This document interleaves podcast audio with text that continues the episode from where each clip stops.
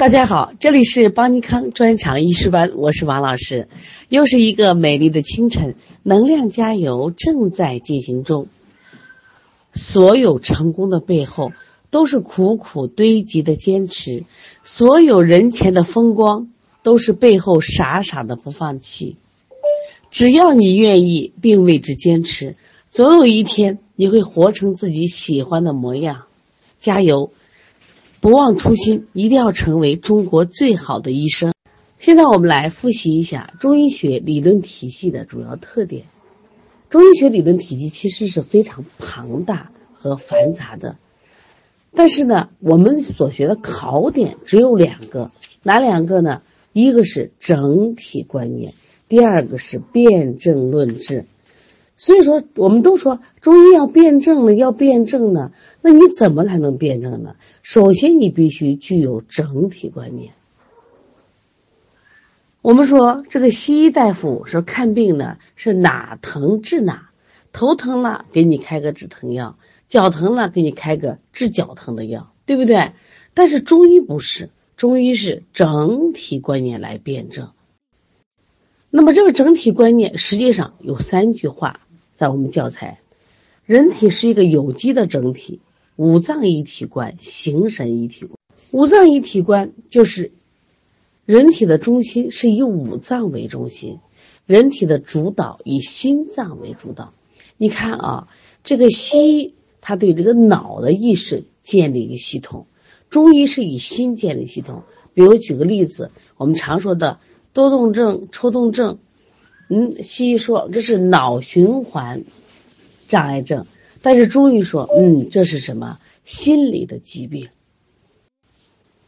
其实这句话也说明什么？形神一体观，就在以心为那个主导的话，我们既看到的是有形的心和无形的神，形神一体。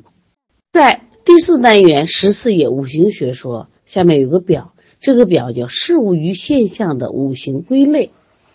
那么这个五行归类，我们看到了，你看，人体，人体里面第一个就是五脏，第二个是五腑，第三个五官，第四个形体，第五个情志，第六个五声，第六个变动。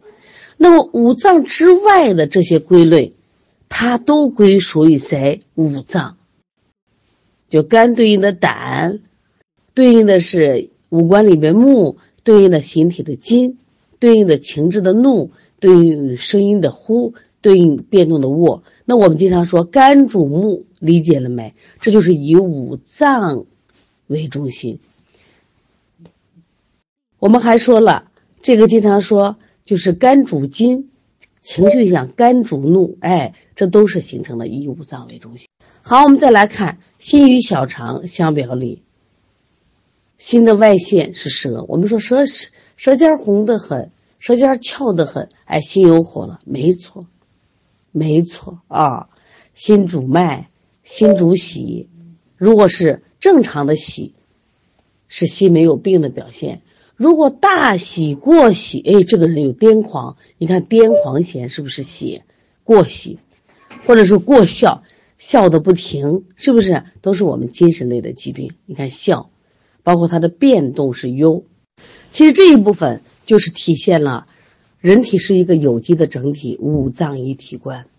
另外，关于形神一体观啊，在这里我想强调一下，形就是我们的身体，神就是精神领域。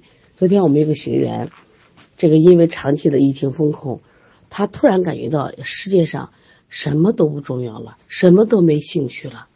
实际上是形出问题了，没有白白胖胖的，能吃能喝的，但是他神出问题了，他觉得没有意思无聊，所以我们在治病的时候，你一定要关注他的神，如果不关注他的神的时候，其实身体可能很多疾病都是来源于形神不统一了，包括我们现在在儿科里边。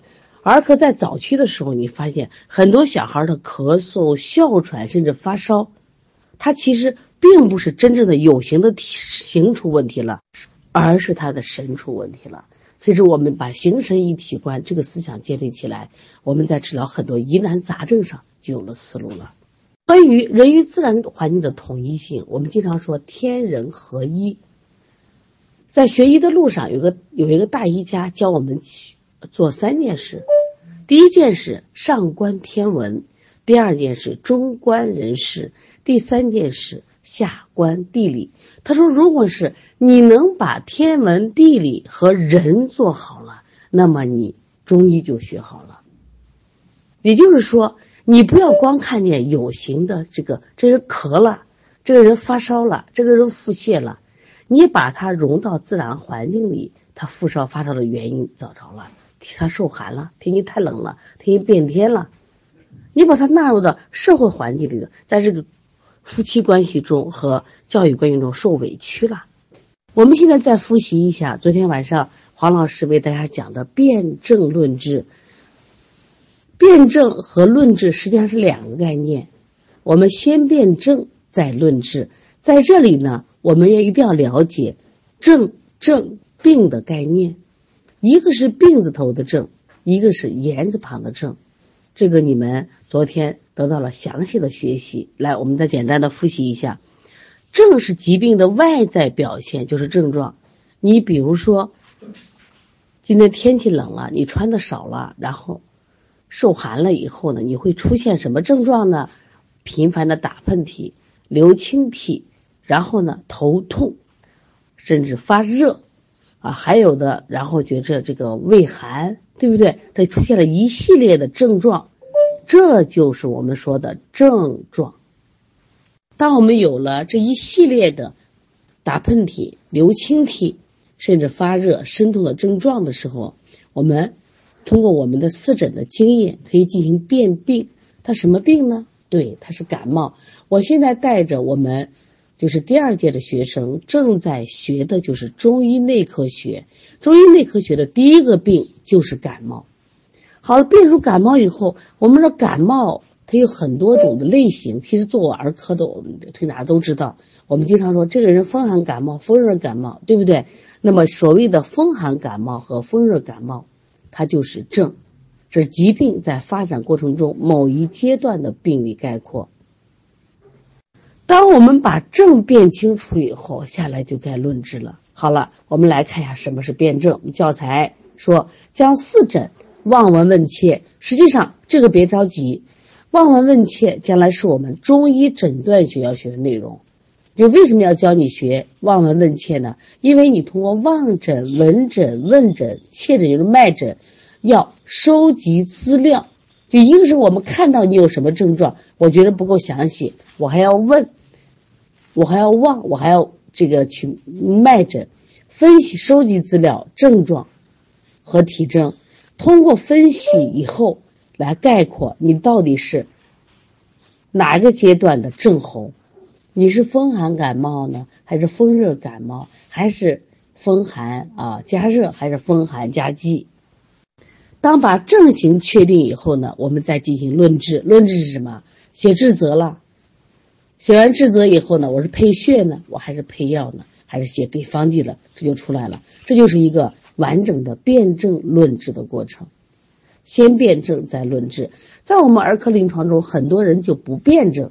你看来了以后拉起手来就推，那这是绝对是不对的，因为在我们整个临床中，一个患者他可能有实症有虚症，他还有什么虚实夹杂。如果你不辨而去治，那百分之百都是错的。其实这个顺序是什么？先辨病，再辨证，然后再论治，把这个顺序搞清楚啊！将来我们学技能的时候，我们就有这样一道题。这个题给你一个就是案例，案例上面写了很多的症状，然后你根据症状先辨这人病是什么，辨完以后呢，这是病里边的哪一个症型，最后呢写出你的治则，给出你方剂，这就是我们治病的一个过程。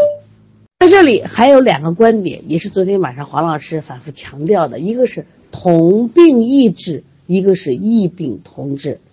可能乍眼看说，哎呀，这玩意儿搞不清，其实你细细揣摩。也挺简单的。什么叫同病异治呢？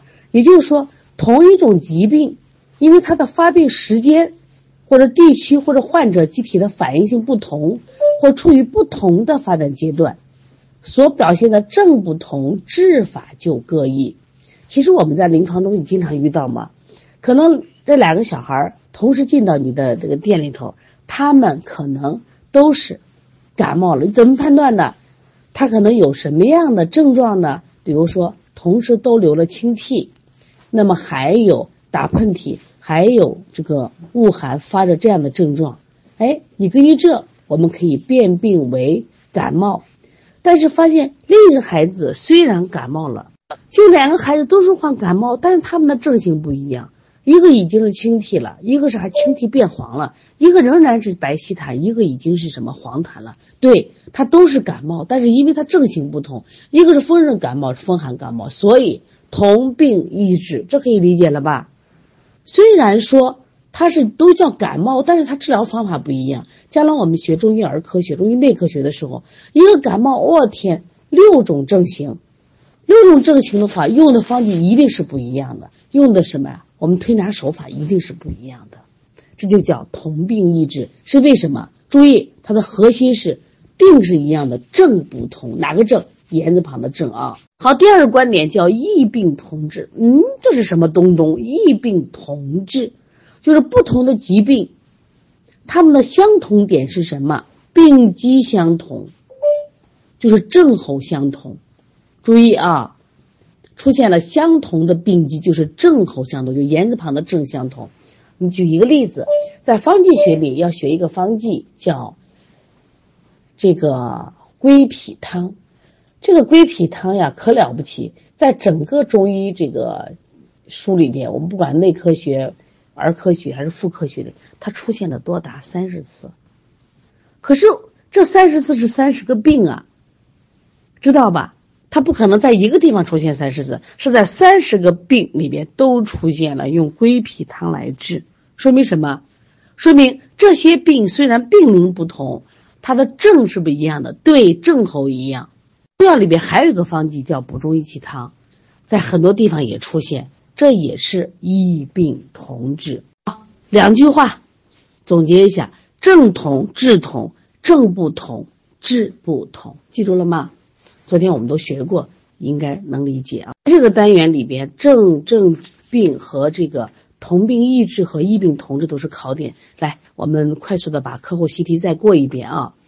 中医学整体观念的内涵是这个没问题，人体是个有机整体，人与自然相统一。第二，关于症候的认识不正确的是这种反向题，一定注意，反向题啊。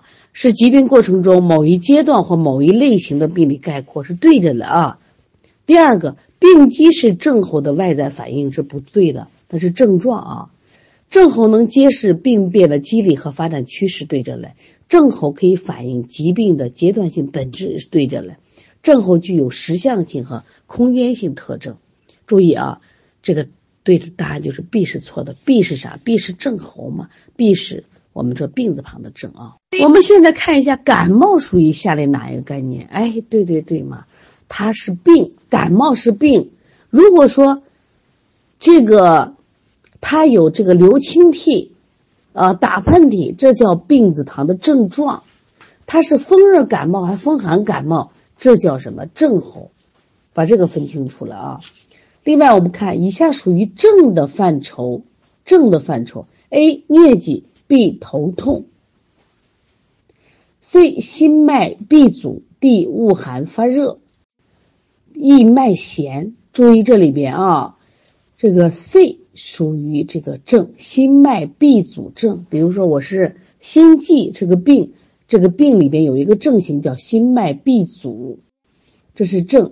你像疟疟疾是个病，头痛既是病又是症状，恶寒发热是症状。脉弦是症状，这个第五题答案有问题啊，应该加个不。下来不属于症状的是哪一个？你看面红是症状，舌质紫暗是症状，恶寒发热脉数都是症状，所以这个题改一下，不属于症状的是心脉闭阻。好，再来分一下，恶寒发热属于下列哪一项概念？哪一个？恶寒发热，对，它属于症状。好了，我们看第七、第八题，胃下垂、脱肛、子宫下垂，这些疾病在临床中都用了升提中气法治疗。其实都用的是就是我们说的补中益气汤。这叫什么？体现了谁？体现了异病同治。这叫症相同，治相同。把这个写出来啊！你看这三个病不一样吧？一个是在胃，一个是在肛门，一个是在子宫，病位都不一样，病名也不一样。人家叫胃下垂，叫脱肛，叫子宫下垂。但是医生开的方子都是补中益气汤、升提中气法，是什么？他们的症都是一样，都是大气下陷。说症相同，治相同，这就记住了。那么另外一句话是症不同，治不同。好，第八题，同一疾病在治疗过程中，由于疾病发生的时间、地域、年龄、体质等因素，采用不同的治疗方法。明明说的是什么？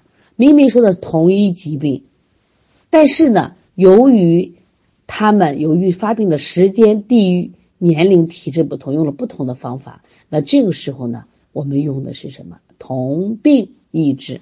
发现了没？它其实。同病异治和异病同治就是两句话嘛。当症相同的时候，是言字旁的症，治法就相同，这叫异病同治。如果是我们都是同一种病，但是你因为你症不相同，所以治法不同。等到我们学内科学、儿科学、外科学的时候，这个问题就很简单了。一个感冒隔了六种症型，都叫感冒，但是治法不同。但是在西医上治法是一样的。你看，你西医主要不管孩子留着青涕还留着黄涕，你就去到医院，他开了药是一个一个药。说在西医大夫是同病同治，同病同治。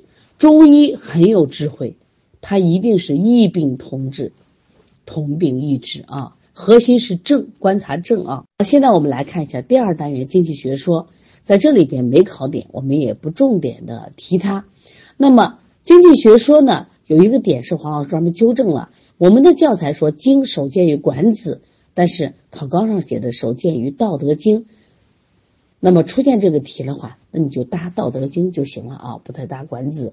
另外呢，经济学说的基本内容在我们的教材里讲了四个方面，一个是精气是宇宙的本源。再一个，精气的运动变化，这个是一个考点。升降与出入是精气运动的基本形式，你画一下啊。另外，精气是天地万物的中介，天地精气化生于人，所以教材里有一句话是画了框的，这是必考的。精气是构成宇宙的本源，是天地万物的中介，这个知道就行了啊。在这一章不需要下功夫，它就这一点东西。你不要去死记硬背，没必要，因为我们的考试题全是单选题。好了，我们再这个复习一下阴阳学说。昨天黄老师给大家讲了一下阴阳的概念，反复强调关联。所以阴阳是对自然界相互关联的某些事物和现象对立双方属性的概括。没有关联不谈阴阳，就两个一定是有联系的。阴阳双方既可以代表两个事物相互对立的统一性，注意。还有可能是一个事物内部存在着相互对立的两个方面，这个其实理解就好。其实阴阳学说，我建议大家真的要好好学。那么下一节课阴阳学说的基本内容也是重点内容，在我们就是很多治病的思路，你走不到找不到这个路的时候，找不到思路的时候啊，其实用阴阳来解决。你比如说这个小孩。为什么就是清晨起来一起来就咳嗽，白天一天不咳？这个孩子为什么一入夜他就开始咳嗽？有的是前半夜咳，有的是光只在后半夜咳。你把孩子领到西医院，医生开的药是一样的。为什么？他认为你就是咳嗽嘛，我给你开点止咳药，我给你开点消炎药就行了嘛。但实际上，那在中医里边它不一样的。那这个小孩的咳嗽，他还分时间段啊？他为什么早上咳一下？为什么？你拿阴阳解释就很清楚了。大家都听说过，就是八纲辩证吧，就是表里辩证、寒热辩证、虚实辩证、阴阳辩证，但最终落到阴阳，阴阳为总纲。大家可以看到，用学习阴阳学说，其实我们可以把复杂错综的事物，哎，就简单化了，把它归为阴和阳嘛。阴阳是无处不在的。以天地而言，天为阳，地为阴。他是怎么区分的？他认为天气轻轻在上，他是按上下分的属阳；地气呢是重浊在下属阴。我们拿水与火来说，水火来说，水为阴，火为阳。为什么？水性是寒而润下，所以属阴；火性是热而炎上，属阳。然后我们再来看动静，说静者为阴，动者为阳。哎，我先说一下，我们性格能不能分阴阳呀？我这个人我爱静，我就不爱出门，那你属阴。这个人热心肠，哎呀就待不住，是什么？属阳。以物质的运动变化而言。阳化气，阴成形。当某一物质出现蒸腾气化的运动状态时，属阳。比如你这个人是属阴，性格你说我平平常性格我说不爱出门，但是你跑起来的时候，你又属阳，因为它运动状态属阳，就是动为阳，阴为静。当某一物质出现蒸腾气化的运动状态属于水，就跟水一样。水本来它可能是属于阴的，但是它蒸腾成气化来说，它就属于阳。出现凝聚成型的状态又属阴。当它变成水、变成冰的时候，就成阴。所以说，我们通过这几个比较，可以大概了解到，哦，什么是阴阳。实际上，我们教材给我们总结的很清楚：凡是剧烈运动的、外向的、向生的、温热的、明亮的，属什么？属阳。或者功能方面的都属阳。你将来还会遇到这样一个词，说肝体阴而用阳。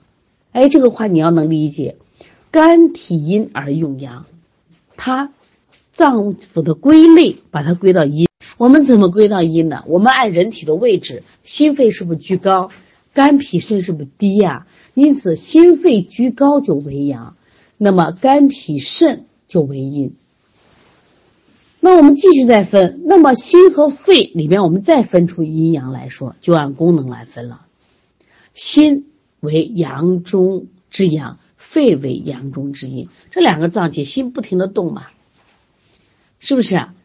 所以它为阳中之阳。那我们看刚刚说，我想说的肝体阴而用阳，肝为阴中之阳，指的是它的它的功能是调达的、疏散的。哎，肝为阴中之阳。再来我们来说，那肾呢为阴中之阴，脾为阴中之至阴啊，把它记下来就行了啊。所以考到这，那我们说这个五脏跟六腑相比较呢，五脏在内藏精，那五脏就属阴，那六腑它是功能性的，它在动，它就是属阳。你看它有时候是个对比性的。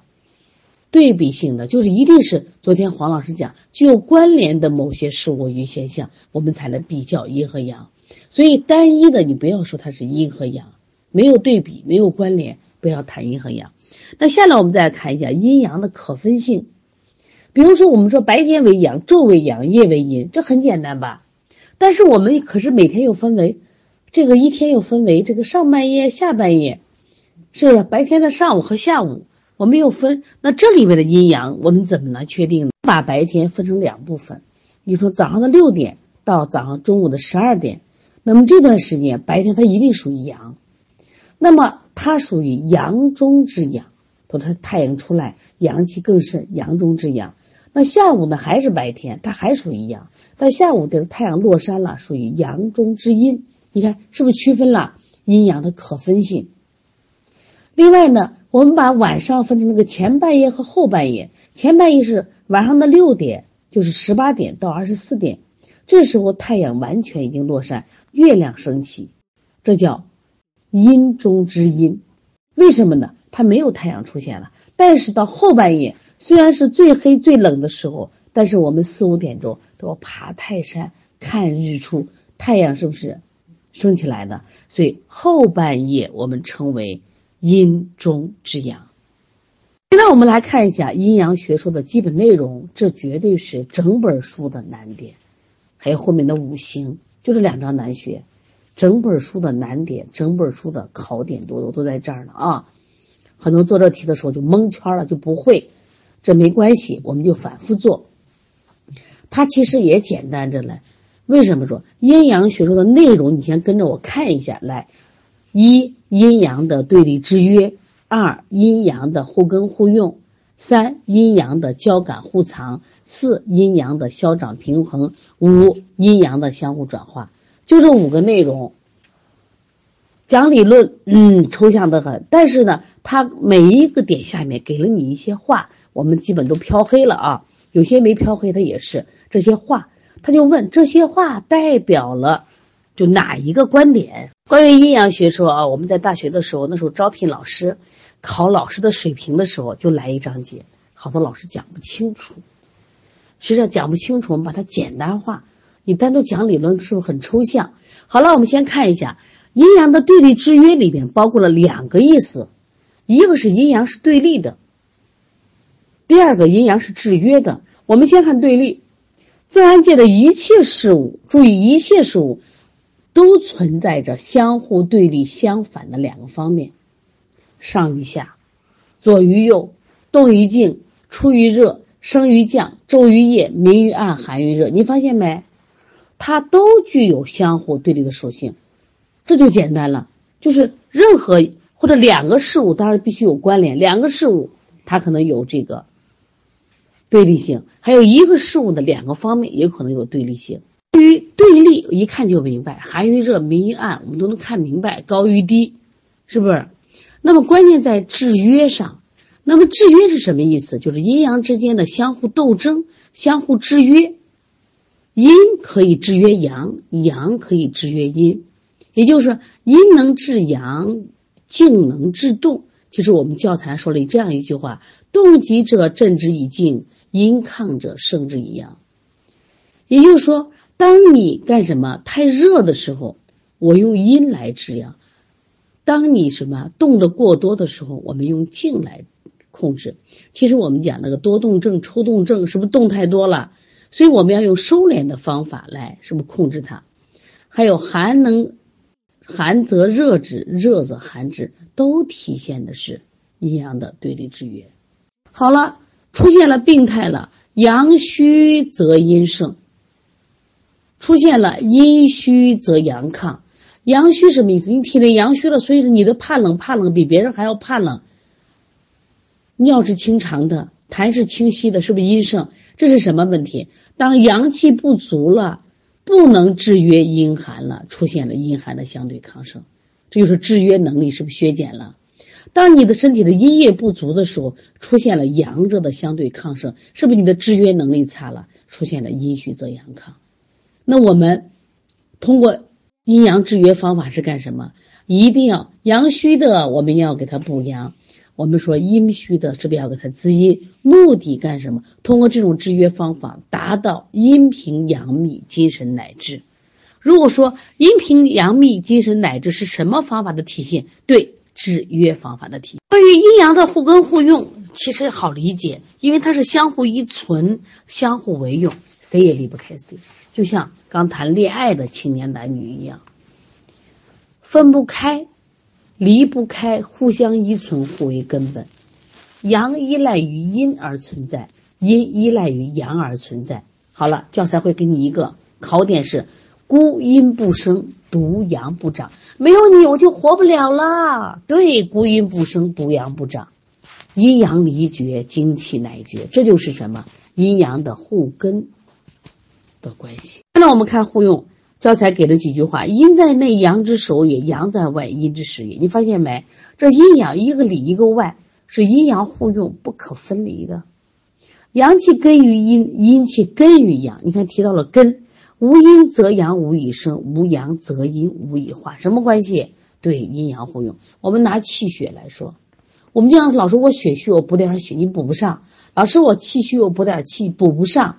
注意，你必须气血双补。为什么？气为阳，血属阴。气能生血、行血、统血，助于血的生化和运行。血能舍气养气，能资助气发挥生理作用。它俩啥关系？滋生互互用的阴阳关系。